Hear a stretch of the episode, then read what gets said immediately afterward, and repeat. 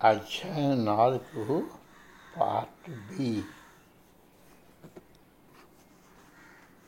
కొట్వార్కి ఉత్తరాన గర్వాల్ హిమాలయాల్లో జన్మించిన స్వామీజీ తరచు తన జన్మస్థల చుట్టూ ఉన్న ఎత్తైన పర్వతాలకు తిరిగి వచ్చి హిమాలయ కనుమలోని ఉత్తరాన నందాదేవి పర్వతాన్ని చూస్తూ ఆ ఊహించనలే కాని సువిశాల ప్రదేశంలో తన రచనను కూర్చేవారు.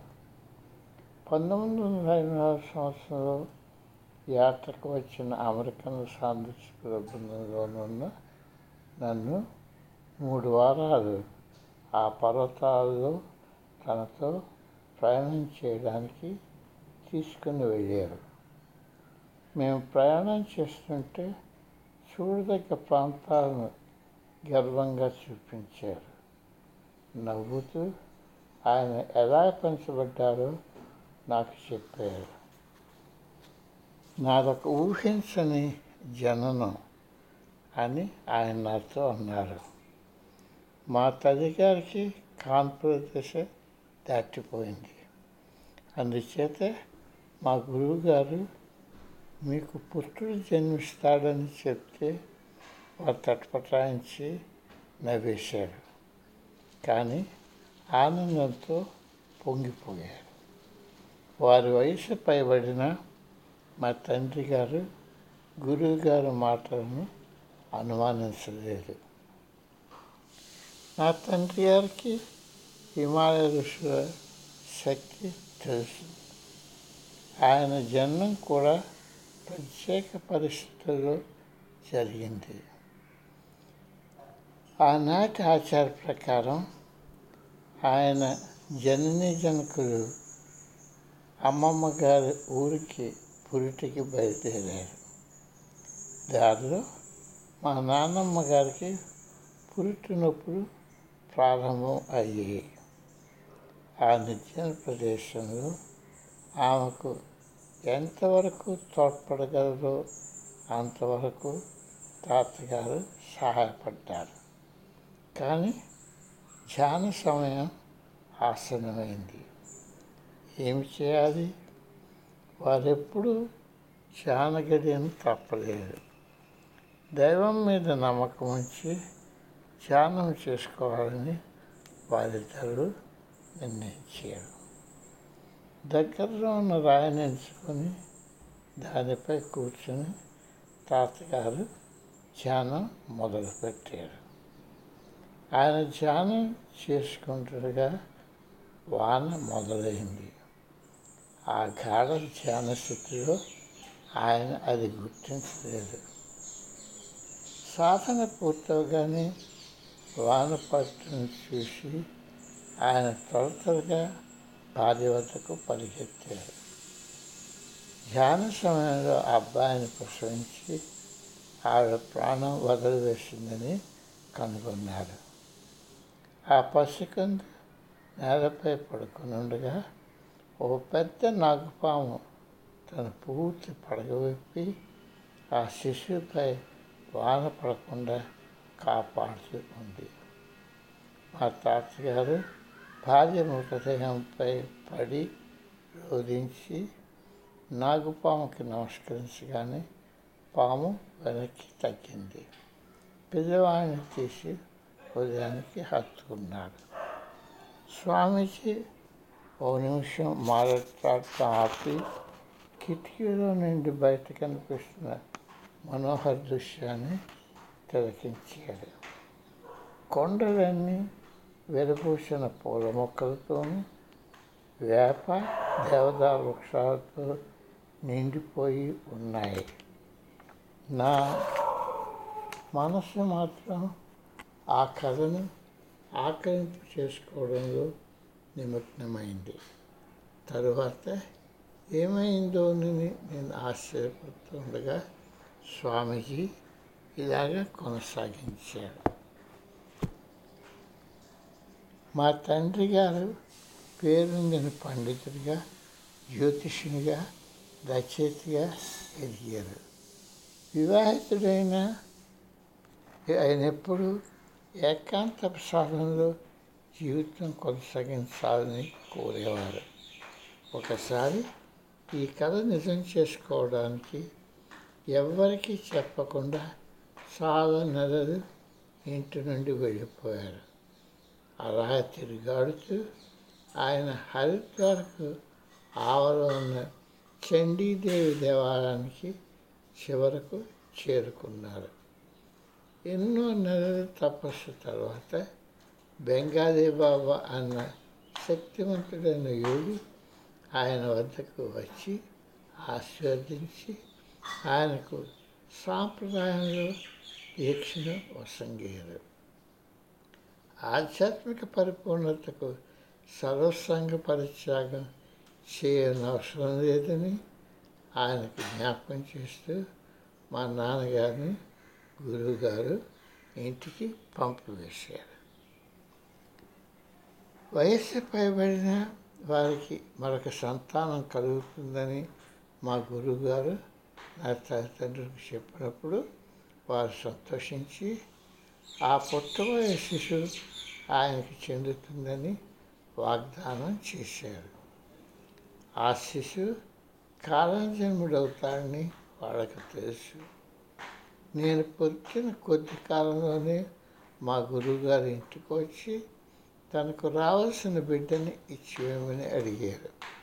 మా తల్లి రోధించింది. ఆమెకు తన వాగ్దానం జ్ఞాపకం చేశారు.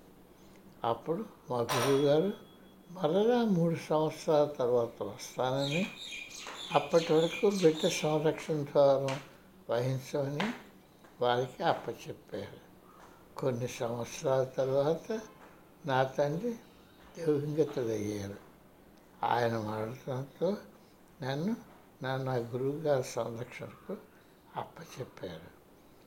నన్ను ఆయన తన గోకు తీసుకొని వెళ్ళారు ఈ ఆశ్చర్యమైన కథ నాకు మధ్య కాలంలో ఒక క్రైస్తవ సాంప్రదాయాన్ని గుర్తు చేస్తున్నారని స్వామీజీకి చెప్పాను. అప్పుడు కొన్ని ధనవంతుల క్రైస్తవ కుటుంబాలకు సంస్థాపక చర్చలకు ఇటువంటి ఒక ఒక్క ఒప్పందం ఉండేది.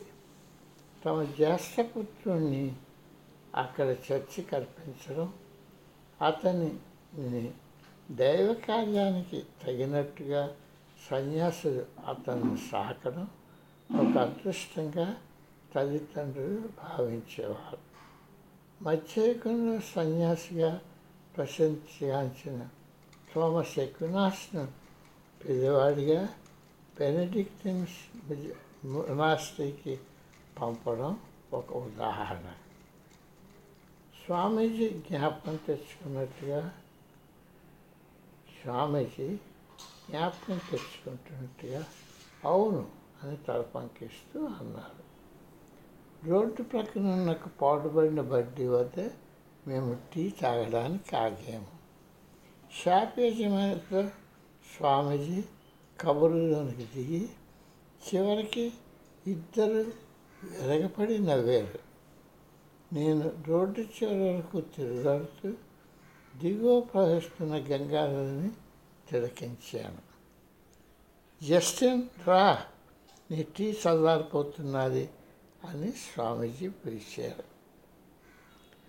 ఆ రోడ్డు పక్కన ఉన్న షాపు బయట ఉన్న బల్లపై మేము కూర్చున్నాము. తన గతాన్ని నాతో పంచుకోవడానికి ఆనందిస్తున్నట్టు స్వామీజీ చల్లని చూపులతో తన కథని కొనసాగించారు. మీరు ఎప్పుడు జన్మించారు స్వామీజీ? అని నేను అడిగాను. ఎప్పుడూ తనతో తీసుకుని వచ్చే చిన్న సంచి బయటకు లాగి దానిలో నుండి తన పాస్పోర్ట్ను బయటకు తీశారు. ఎంతో అందంగా ఉన్న గురువుగారు నా వంక తీక్షణంగా చూస్తున్న ఫోటో అది తీయగానే నాకు కనిపించింది. ఆయన కళ్ళు ఆలోచనతో నిండి ఉన్నట్టుగా కనిపించాయి. ఆయన ఫోటో కింద ఆయన జన్మ సంవత్సరం పంతొమ్మిది వందల ఇరవై ఐదుగా వృత్తి సాగుగా అని రాసి ఉన్నాయి.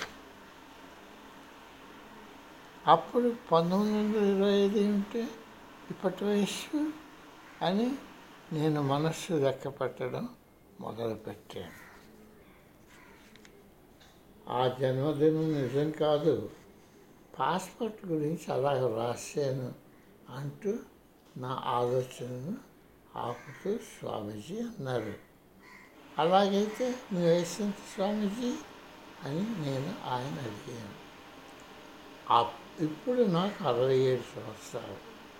దేహ వయసు ముఖ్యం కానే కాదు నేను ఎన్నో దేహాలు తీసుకున్నాను. తర్వాత నాకు ఇంకేం చెప్పాలో తెలియక నేను నిశ్శబ్దంగా కూర్చున్నాను. స్వామీజీ ఆయన ఆలోచనతో మునిగిపోయారు. సామాన్యంగా అవన్నీ ఆయన ప్రియతమ గురువు గారి ప్రియతమ గురువు గారి గురించే. మా గురువు గారిని బెంగాలీ బాబా లేదా సంక్షిప్తంగా బాబాజీగా అందరికీ తెలుసు. అమెరికాలోని సెల్ఫ్ రియలైజేషన్ సంస్థ తాము ప్రక్షాంతిగాంచిన బాబాజీ గారి సాంప్రదాయం నుండి వస్తున్నారని చెప్పారు చెప్తారు.